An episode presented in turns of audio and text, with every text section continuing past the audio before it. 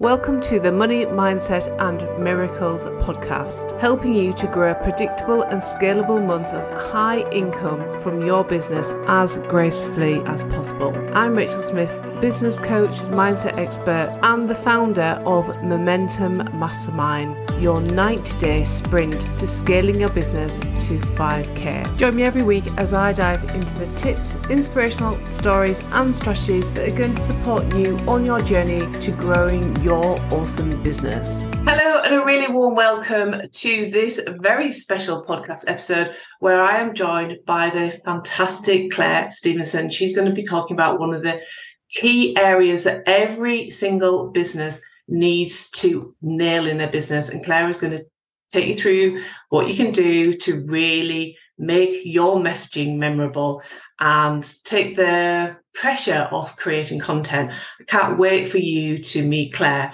Um, Claire's been in my world for a little while, and her content, honestly, sometimes it just makes me laugh out loud. And there's one story in particular, and Claire will know which one it is, that I'm like, the first time she shared it online, I was like, oh, that is bold.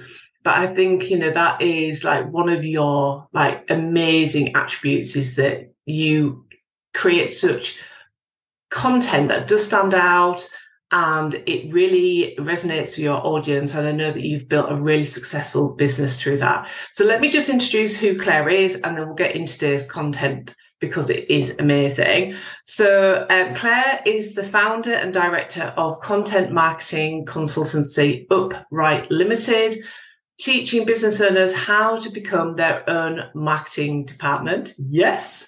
Knowing what to say and how to say it, Clair specialises in working with coaches, consultants, and other service-based businesses to attracting the right kind of clients. So we're going to be talking about content today. And and just before we get into this, Clair, because, you know, you, like me, you didn't really set out in becoming a business owner. So can you just share with the audience just, you know, your story of how you came to be running this business that you're running today? Yeah, sure. So I was, um, I think I was just, I was just forty, and I had been working for, well, working since I was fifteen. Um, and I didn't really know any other way. I'd never entertained being self-employed or running a business. You know, I was telling myself the usual stories. Didn't, you know, I hadn't done business studies in school or in college. You know, I didn't feel like I was probably motivated or, you know, worked hard enough to be one of those people who ran their own business. Um, and I, I didn't really, I had no idea of what I could sell or what I would even start a business in. So it just, it wasn't on my radar. Um, I had my third and final baby. I always say final baby. I'm very, I was adamant there were no more babies after that. And I had just come back to work. It was kind of, it was a perfect storm, really. I had my, my final baby. I'd hit forty. And and I say hit forty, I'd kind of crash landed into forty. And I had just come back from a lengthy maternity leave. And a couple of things happened. I was spending a lot of time sitting in my car on the way to work and on the way home. And I worked it out, and it was sixty hours a month sat in my car. Wow. Commute was awful. And it wasn't time that I was spending with the kids. I wasn't working. I wasn't being productive. I wasn't doing anything I enjoyed. I was just stressed for an hour at the, at the start of the day, really need to get there. And then feeling guilty every day on the way home because I wasn't getting home to, to be with the kids. So I kind of thought, God, do I want to be doing this in five years' time? And is this what I want my look, life to look like in five years' time? And it absolutely wasn't. And then at the same time, a couple of things happened at work. I didn't really feel appreciated. And I thought, why am I doing this? Why am I spending all this time and all this heartache for something that ultimately doesn't feel rewarding at all?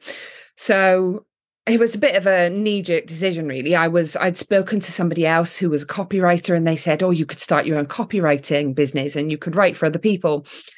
And then one day I was driving to work um, a truck hit me, ripped the side of my car off, took all my bodywork off. And I thought, I am not losing my life for this job. And, and that was it, really. I handed in my notice and started my business as a social media manager and a copywriter.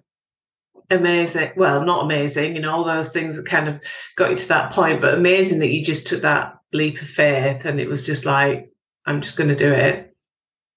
It was really interesting, actually, because I somebody told me about freelancer groups.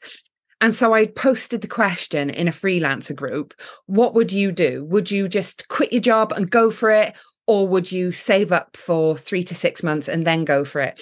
And every time somebody answered, oh, I'd save up, I knew in my gut that wasn't what I wanted to do. I knew that I just wanted to go for it. So I did. I said to my, and luckily my husband was working full time. And I said to him, just give me a year to get this off the ground. And if mm-hmm. it doesn't work, I'll get a job. And, you know, the rest is history. And in October, my business will be five years old. Amazing. One of my favourite quotes is from um, The Artist's Way, which is written by Julia Cameron. And she says, uh, leap and the net will appear. And I think your net definitely appeared at that point, didn't it? It was like, I'm going to hold you. But it, with that, and this is something I talk to my audience about all the time, is that it sounds like you started your business with really great intention. Like, give me a year, let me see if I can make this work. So, you know, did that really kind of propel you forward, really help you to take some of those big leaps that have got you to the point where you are today? Yeah, I think I think there was a couple of things going on at the time. And previous to meeting my husband and having that final baby, I'd been a single parent for fifteen years. Mm. So I kind of, I was quite a resilient person, but yeah. also I was quite a resourceful person. Um, I'd, you know, I've had to pay my bills, my own bills. I've been in significant debt. I've been in some really touch and go situations. And what that does is it kind of, I always say, you know, I, I'm like a cat. I've got to, I've got to land on my feet because there's no other choice. And I think I never treated my husband's job as, it was a security blanket, but I never really saw it as that. I always saw it as, I have to make this work or I have to go back to work. And I really didn't want to go back to work. Yeah, yeah. And, and that is such a driver, isn't it? And it's very similar to my own story. So obviously you became a social media manager and now that's kind of translated into something quite different, which is about really helping people with their marketing.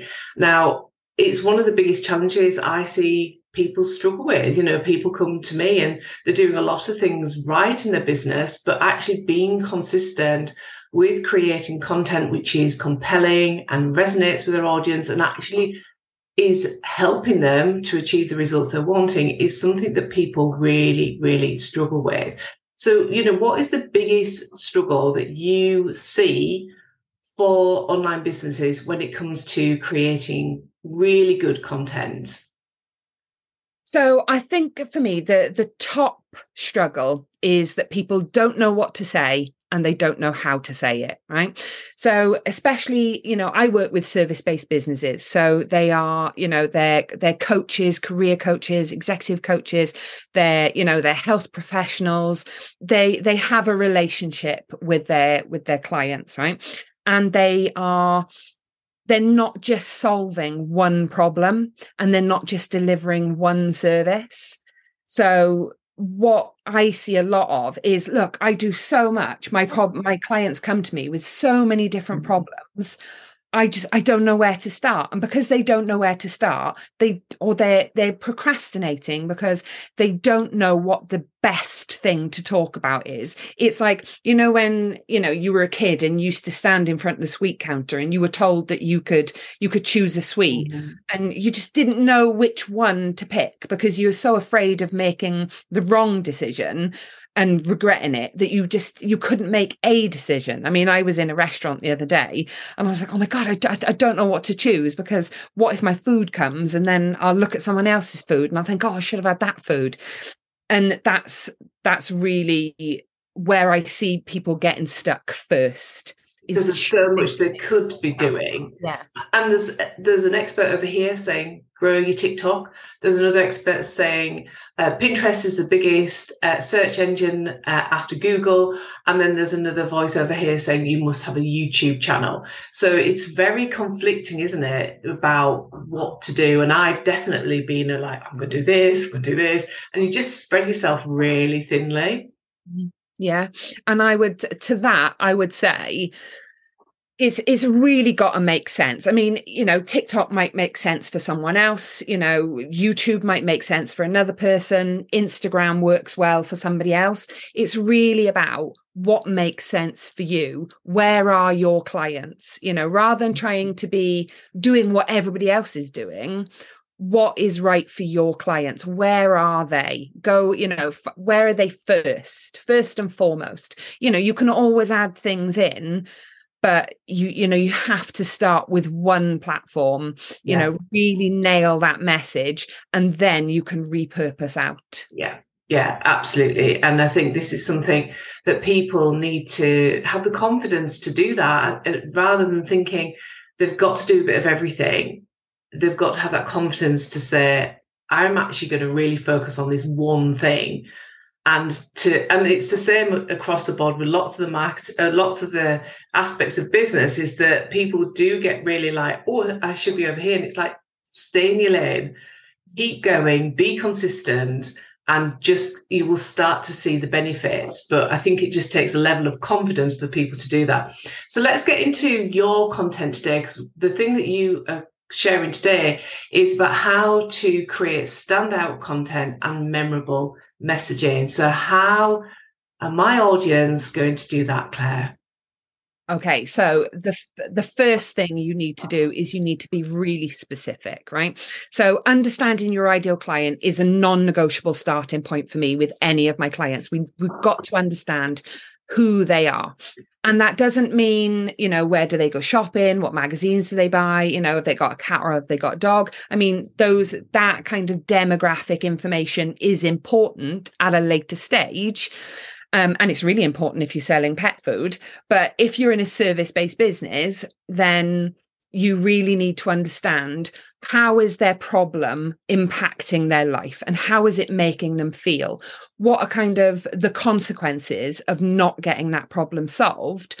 And what are all the potential benefits of getting the, the problem solved? Because you really need to understand what is going on for them, what is prompting them to buy, what are the, the psychological and emotional drivers, you know, that that are motivating them, and what is it going to do for them, the transformation that you're offering. So you have to understand that first, because if you don't understand them, and if you really are just going to say, my ideal client is anyone with money, then you're, if you're talking to everyone, you're talking to no one. And, you know, you're not going to be able to create content that really stands out. For me, the second thing is being really specific about the promise that you're making. Mm. So what is someone going to be able to do or have once they finished working with you? And my rule of thumb is, you know, is to underpromise and overdeliver, right? But be really, and be really, I would say, It's, it's difficult to describe. So I think, you know, we we're all looking around, and I think what people can fall into is the trap of comparisonitis. So there are lots of, you know, lots of people making standard promises, making, you know, big financial promises or time-based promises. And again, like we said about having the confidence to do less, have the confidence to have a really specific promise and own the value of that promise. Because, you know, when, if you're looking around thinking, oh, well, you know, I need to sound like that person, or I should offer what that person is offering, then how is anybody going to be able to distinguish you from that person?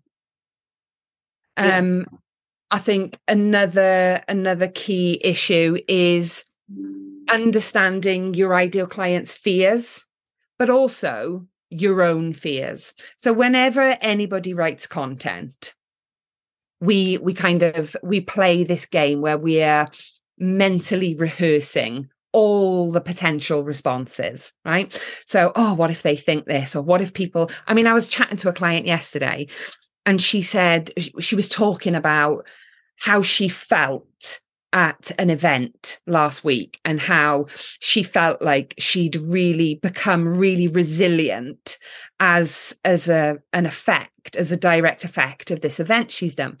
But she said she was really reluctant to share how she felt in case people thought she was attention seeking. And I think what we do a lot of the time is we put our content through this fear filter. So we're we're kind of overly concerned. It's really a natural thing to do. Loads of people do it. But we're we're mind reading how people are going to respond to our content. And I would I would encourage people to kind of go, well, if this is your fear, or if you think that people might respond in that way, what is the absolute best thing that could happen? And why don't we start rehearsing those really good responses? Because ultimately, the people who are going to react negatively towards our content, they're not our ideal clients. Yeah. It's the people who are going to read our stuff and go, yes, I agree, or that really touched me, or that happened to me, or, oh yeah, I feel exactly the same way. Those are the people that we're writing for. Yeah. Um, and if we are always working to avoid a negative reaction, you're ultimately creating content for people who you don't want to buy your stuff, which is really counterproductive. I think that's such an interesting thing to bring out, actually, Claire. And I think we often talk about, you know, ideal client and just, you know, talking to that one person. But I think the idea that anybody that you might upset with your content, they're not your ideal client. So just focus on just speaking to the heart of your ideal cl- client. And the more like vulnerable or authentic, or even if you need to call them out on their B S, the more that you can do that and the braver that you can be with content, the more that you will actually stand out. But not just, it's not just about creating content for standing out. It's allowing people to see themselves in your message so they know that they're not alone, that they're not the only one who has done something or felt something, and for them to see the value in your messaging and for them to get something, even if they never speak to you or never see another piece of your content, that they know that that one piece of content has helped them shift forward in some way. Yeah. So there are there are two rules of thumb that I've got for writing content. And, and it's exactly what I said to this client. I said, well, if, you know, people could think that you were attention seeking, but people, what people think is well out of your control. Yeah. Um, so focus on what you can control. And my number one rule is mean what you say and say what you mean. So even if people disagree with you, which the chances are, people are allowed to disagree with you. Your business will survive people disagreeing with you. There are plenty of people who disagree with you. There are people who disagree that the world is round. You know, I mean, you you, you can't argue with those people. You are not there to please and placate everybody. You are there to appeal to a certain type of person. Mm. And the other general rule, which I think, you know, I encourage all my clients to write their content to, is what do I want someone to know, think, feel, or do when I have, when they have finished reading this piece of content? So what do you want them to think about you, about the topic, about your service, about the message? How do you want them to feel about the message, about your service, about you? What do you want them to do? What do you want them to do when they finished reading it? What action do you want them to take? So it's really about giving every piece of content that you create a really important job. Mm. Yeah, I love that. I love that. So important, isn't it? I think sometimes when people aren't feeling confident about the content, they're just creating something because then they can tick off that they've created some content.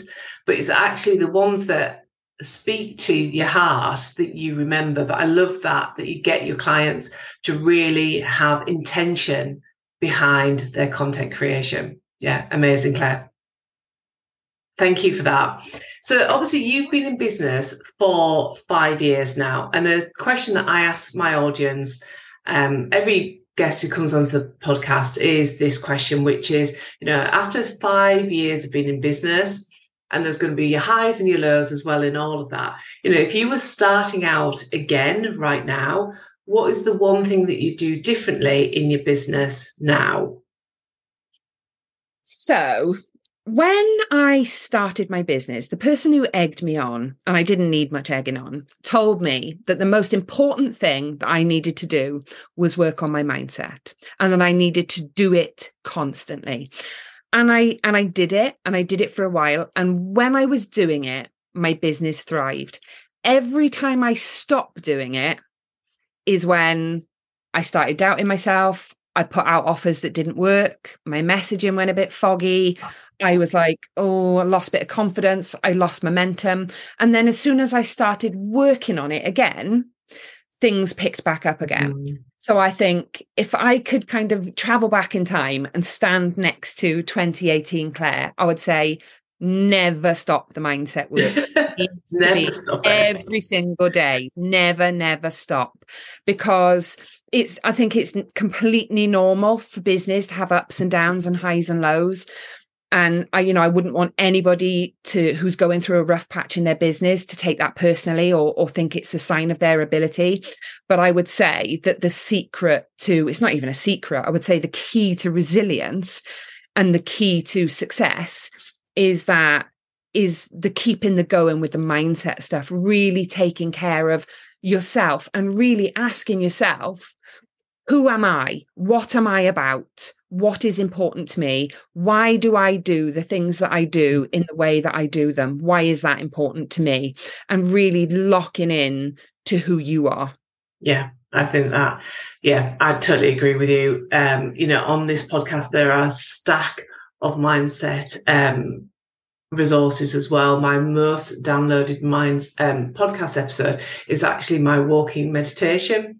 And it's so surprising that, you know, there's so much content on the podcast already. And every time I check the stats, it's like, it's the mindset pieces that people keep coming to. Because I think we, we're beginning to understand more and more how important that is. And it's ninety-five percent of your mind is your unconscious thoughts.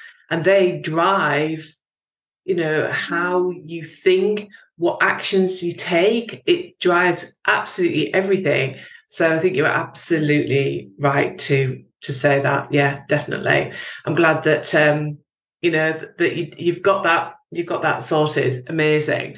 So thank you, Claire, so much for being here, for being a guest here on the podcast. You have been amazing. So many nuggets there for people to take. And I recommend that people go back and listen to what you were saying, take some notes, and really be brave and very confident in your content creation.